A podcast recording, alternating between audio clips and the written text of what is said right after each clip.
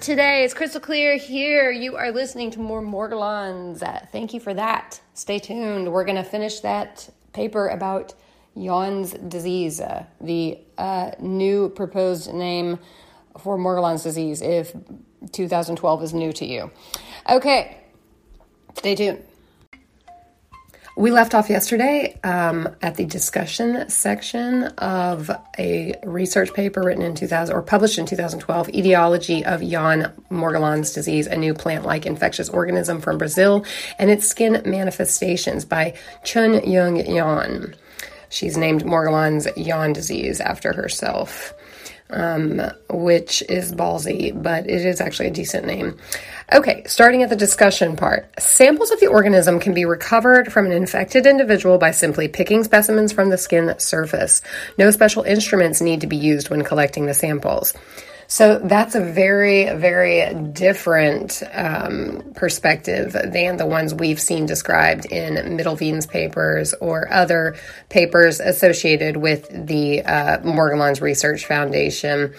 Um, I personally think that this author is correct. I do not believe, I mean, it may be helpful to have magnification because these are very small objects, the Morgellons, but I don't understand why you would need any special instruments, need them to collect samples because with the unaided eye, I can identify and observe samples coming out of my skin all the time.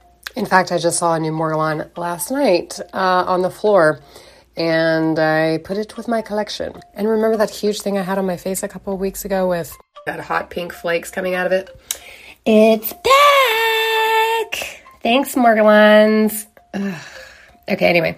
Figure 1a shows the white fibrous root form of the organism on the patient's lower arm, and figure 1b shows the tuber mass form of the organism on one of the patient's thumbs. A tuber um, just sort of means a rounded swelling or a, something, a part that's protruding. Um, it also can mean a much thickened underground part of a stem or a rhizome, e.g., in the potato, serving as a food reserve and bearing buds from which new plants arise. Organism appeared to evade the effects of the antifungal drug by migrating onto the skin surface from the underlying dermis. The effectiveness of antifungal azole drugs and decreasing the number of organisms might relate to the reported cellulose structure of Morgellons fibers. So remember the CDC study, the few, uh, very few samples that they took and examined of Morgellons uh, objects, fibers, whatever, uh, they found them to contain cellulose, which they interpreted as meaning they were just cotton fibers from the environment, and therefore Morgellons are not real delusional, but we know there's plenty of things that contain cellulose. This research and other research suggests that Morgellons contain cellulose. That's why the antifungal drugs would be effective somewhat against Morgellons even though it doesn't seem to be a fungus. A characteristic similar to that, she goes on to mention that these morgellons autofluoresce in blacklight. The bluish phycocyanin and reddish uh, phycoerythrin phycobiliproteins can be found in four types of organisms.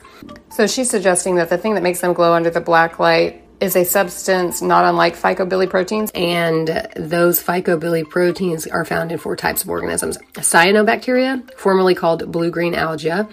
So, algae uh, is different than bacteria, they're in different classifications. Um, in the taxonomy of living things.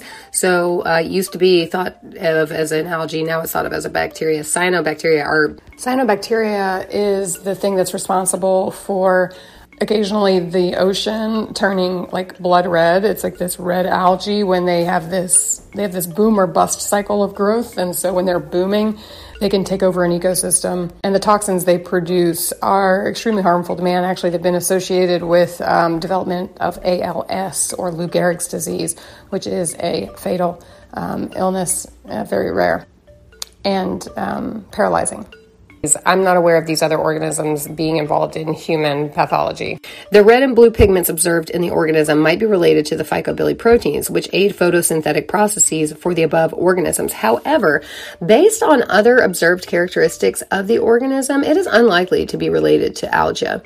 The or algae. The multicellular nature of the organism also rules out any possible relationship with cyanobacteria, cryptomonads, or glaucocystophyceae. Uh, the existence of possible photosynthetic pig- pigments in the organism rules out the possibility of a fungal relationship. Thus, Morgellons will maybe be the first report of an organism undergoing a photosynthetic process in humans.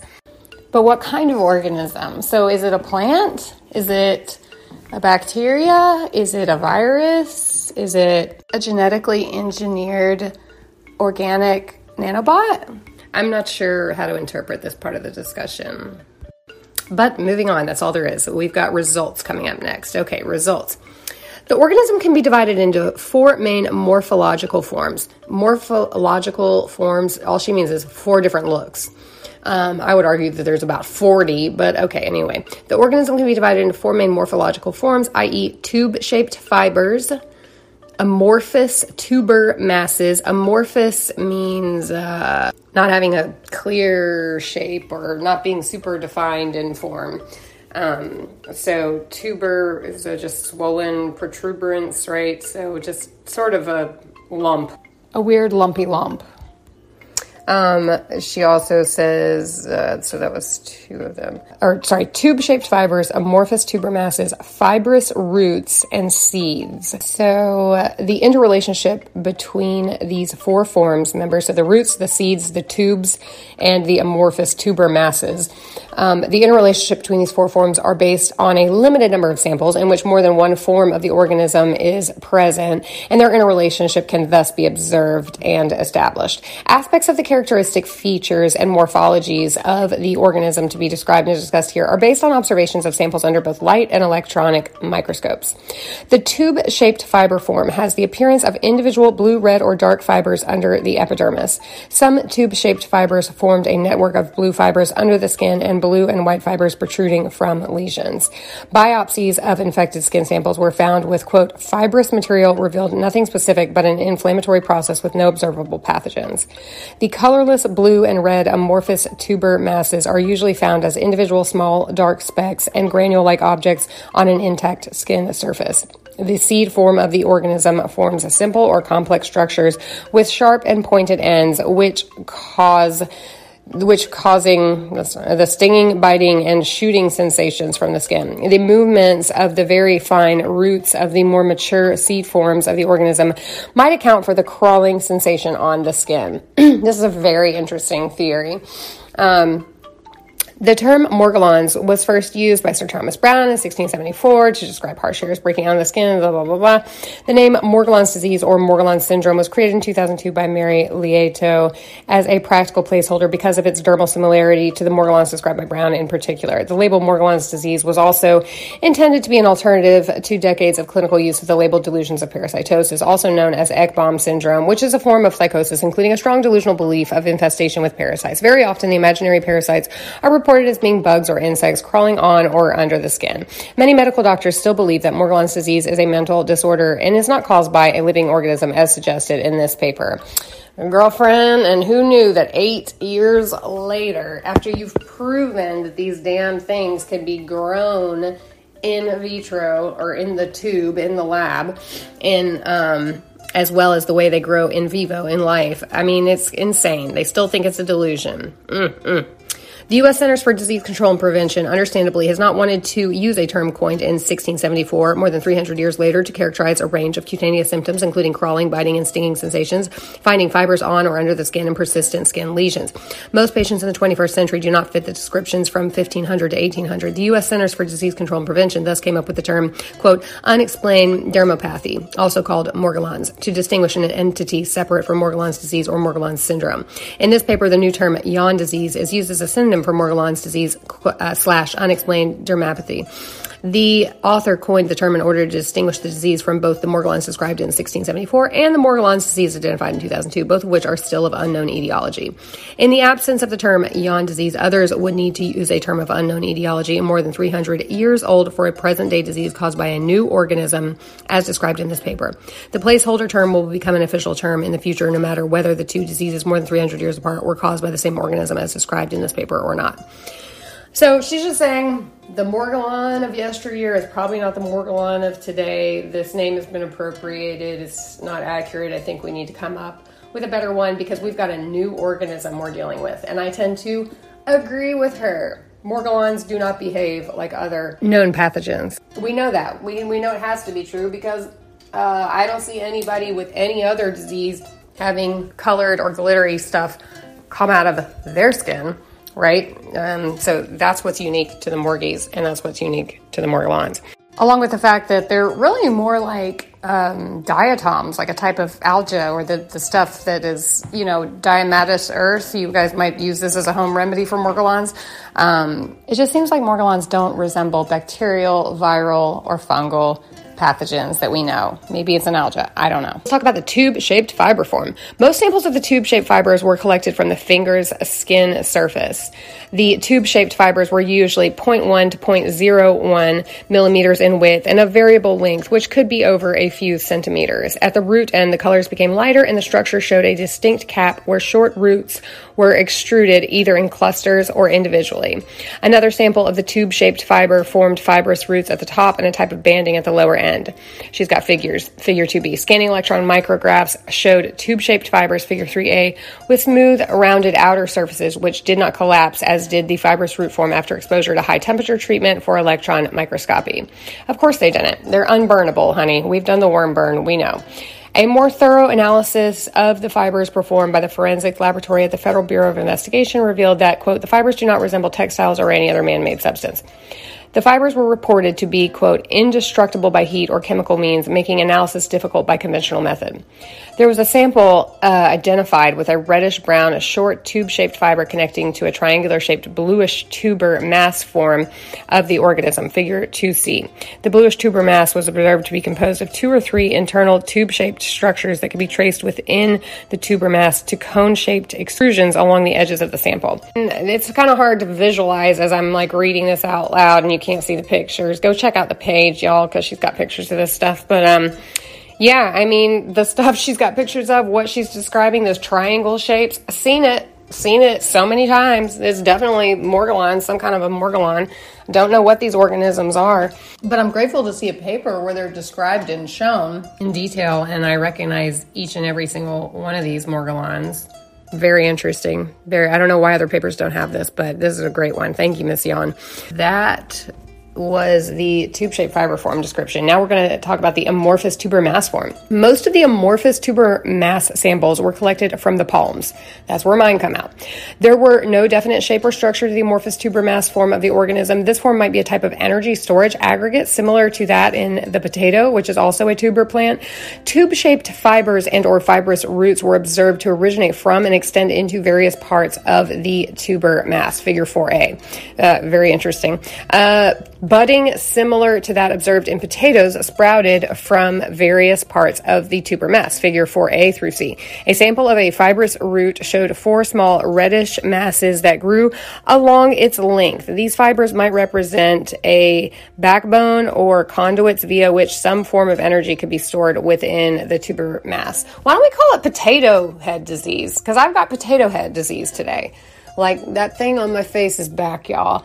And uh, it hasn't started, uh, you know, hemorrhaging hot pink fibers yet. Maybe I'll get new fibers this time out of it pretty exciting. I'll definitely let you know. Uh, anyway, okay. Under electron microscopy, a sample of a large tuber mass, about 0.21 millimeters in length, showed budding in a smooth outer surface. The bodies seemed to be cracked open on one side, from which tube-shaped fibers extended outwards from the inside into either ends along the length of the tuber mass. Figure 3A. Again, I have seen this shit with my own two eyes just under three times magnification, you can kind of make out these fibers extending from uh, these amorphous masses. Um, yeah, I can confirm. Thanks, Jan. Um, most of the masses collected were relatively large, about one millimeter, and colorless or opaque under the light microscope. These colorless masses turned an opaque dark color when put under sunlight for an extended period of time. Interesting. The darker color might relate to generation of a large quantity of uh, phycobilioproteins after stimulation by sunlight, a process similar to the photodestruction of phycoerythrin in red algae. We speculated, so there's like relationships here with algae, fungus, and bacteria potentially, as well as potatoes. Okay? Sounds to me like a new or modified organism. We speculated that the relatively more abundant and smaller sized brilliant bluish tuber masses might have originated from the upper skin where the longer spectrum of sunlight penetrates and reflects blue light. The less common and larger sized reddish tuber masses might have originated from deeper parts of the skin where blue light with a shorter wavelength penetrates and reflects red light. Interesting theories we've got here.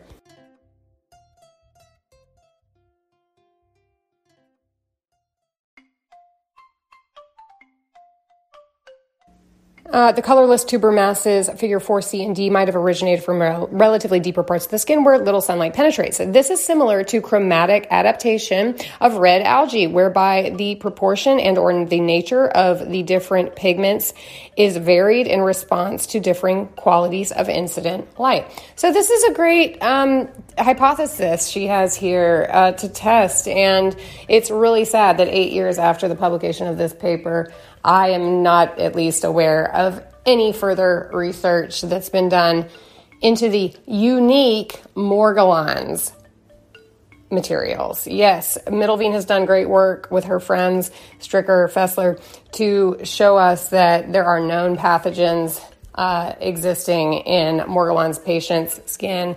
However, nobody has yet defined what the Morgellons are. That's what I want to know. I want to know what the Morgellons are. There's your answer. This ain't Lyme disease. Okay?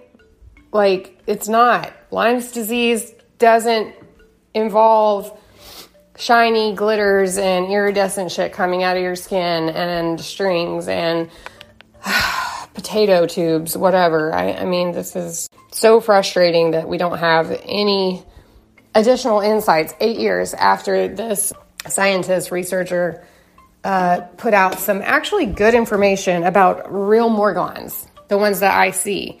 This this is so affirming. It's like so validating to see that like, hey, you're not going crazy. All these weird looking things, they really are weird looking things.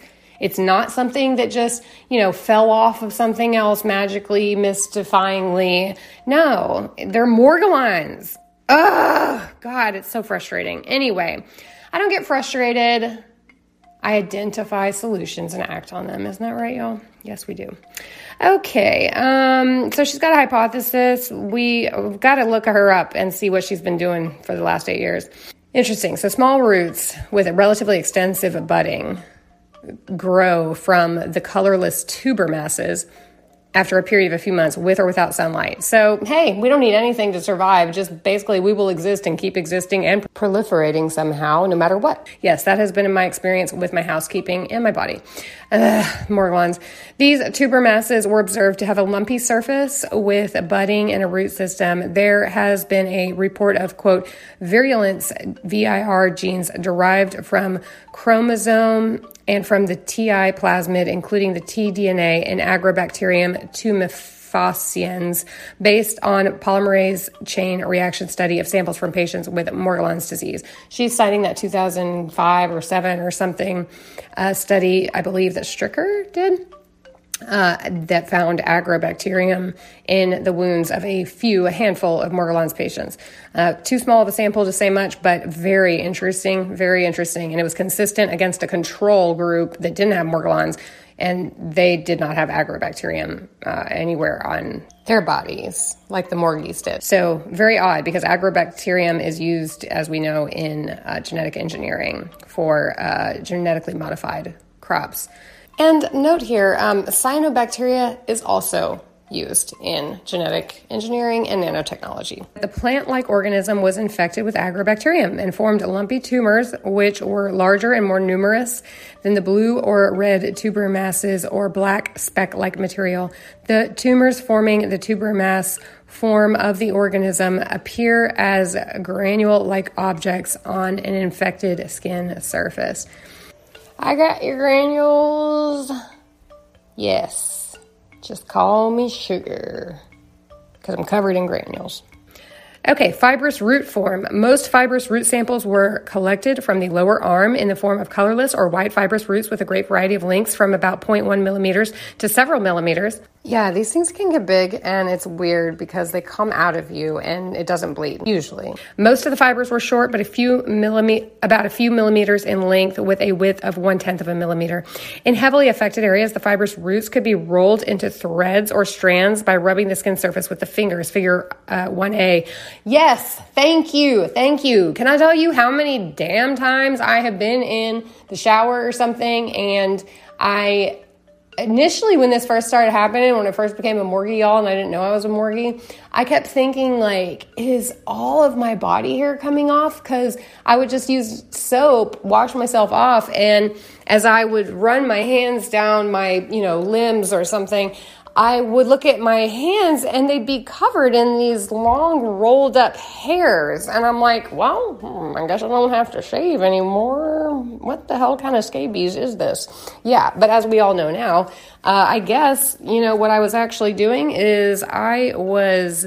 Uh, it was a heavily affected area of my body, and I was running my hands, you know, down the surface of the skin, and I was getting strands of the fibrous root form of. That is, um, really good information to have because if you didn't have that information, like of course I did not at the time, if you don't have any information like that, it can definitely make you feel like you're crazy. Like, did I just experience that? You're con- when this first comes on, you're constantly questioning yourself because the things that are occurring just do not fit your model of previous experience or knowledge. The fibrous root samples were shown to autofluoresce under ultraviolet light and collapsed in form when exposed to high temperature treatment for electron microscopy. Figure 3A and B. The fibrous root samples were also viewed under a light microscope. Figures 2 and 4. And she has pictures here of those goddamn things that are flying around my home all of the time. These little white, tiny, it's like you'd think they're dust particles floating on the air, and then it's too big to be dust. It's like uh, it's like a string floating on the air. Um, the fibrous root form, that's the flying form, I think. Um, yeah, they're like dandelion seeds, but more substantial, like not as ephemeral, not as, uh, they're thicker. Um, seed form. The seed form of the organism that is all over Crystal's floor all the damn time, no matter how many times she vacuums. Uh, the seed form of the organism causes crawling, biting, stinging, and shooting sensations when emerging from the skin and mass or individually. Um, I believe this as well. The seed form of the organism can be divided into simple and complex forms, approximately 0.1 millimeter in size. The simple form was comprised of interconnecting branches in various configurations. The branches had shapes similar to long, narrow blades, with the pointed ends facing away from the interconnecting central parts, figure uh, 5B and D. The sharp and pointed ends were the major cause of the cutaneous symptoms of crawling, biting, stinging, and shooting sensations. Yeah, because we're getting stabbed by tiny blades. The complex seed form of the organism formed more or less circular patterns with branches radiating outwards, figure 5A and C. The center formed a high dome shape, figure 5A, suggesting that the branches might grow from a single seed or from the end of a fibrous root. Figure 5C shows a more mature seed form of the organism, with the sharp and pointed ends changing to very fine fibrous roots connected to a central tube tuber mass. Movement of these fine fibrous roots could account for the reported crawling sensations. I've done time lapse videography to um, film one of these seeds that has the fibrous uh, roots coming out of it, and they absolutely do move. When you speed up a long, like 20 minute video and condense it to about 50 seconds or whatever, with a camera that is on a tripod and stable. Try it at home if you don't believe me. The fibers move. Okay, and we got to get rid of them. Okay, uh, the fibrous root and seed forms of the organism have a chemical ability to deform plastic and cut very small holes in, on thin plastic, an ability also found in some fungi. Hello, that explains the holes in the Ziploc bags and the cellophane. Interesting. So it did escape.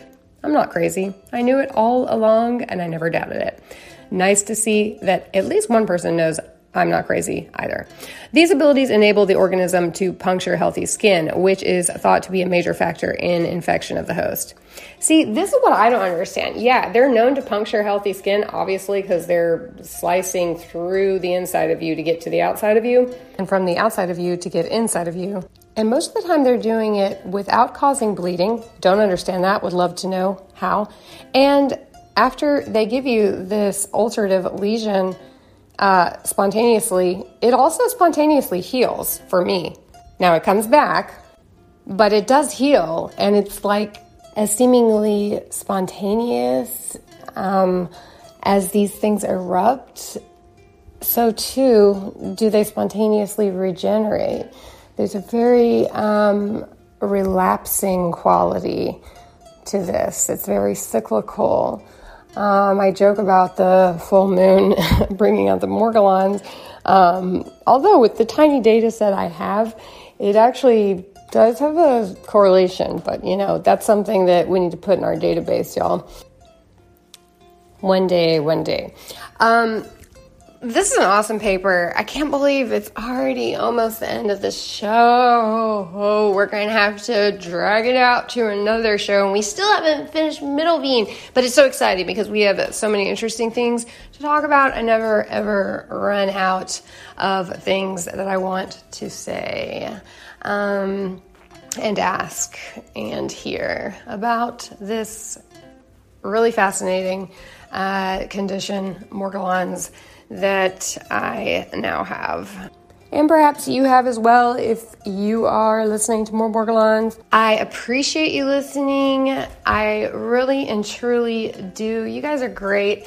Um, give me some ratings, give me the good ones, or give me the bad ones too. If you truly think this show sucks and that I'm a crazy delusional psycho, because um, that would be kind of interesting and entertaining too. And the comment cave we haven't been there in a while, guys. We haven't been there. We're going to go this Friday. And if there's no comments there, then the comment cave becomes an echo chamber. Yes, yes, it does. Anyway, we will follow up with potato head syndrome slash yawn disease slash uh, morgellons, um, whatever you want to call this disorder that makes people have colorful things come out of their skin in the really weird, bizarre shapes, colors, and that are basically indestructible objects that are sort of like algae, sort of like bacteria, sort of like fungus, sort of like. Um, are they living? I think they are. I think this paper pretty well establishes that because she grows them in uh, some kind of agar material, like potato and blood agar, I think is what she said, um, which kind of proves that these things are reproducing. And if you're reproducing, that is life. Um, and well, I guess not really, because viruses are. Are viruses now? I don't know. There's so many questions.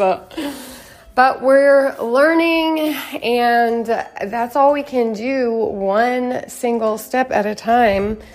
Through those steps, we make our path, and if we are on the path to uh, self education, understanding, and uh, awareness and advocacy, we are on the right path, in my opinion. Okay, it's a beautiful day in Atlanta, so I'm going to go outside and see if I can start this pressure washer. This ought to be hilariously unsuccessful. Okay, uh, stay tuned.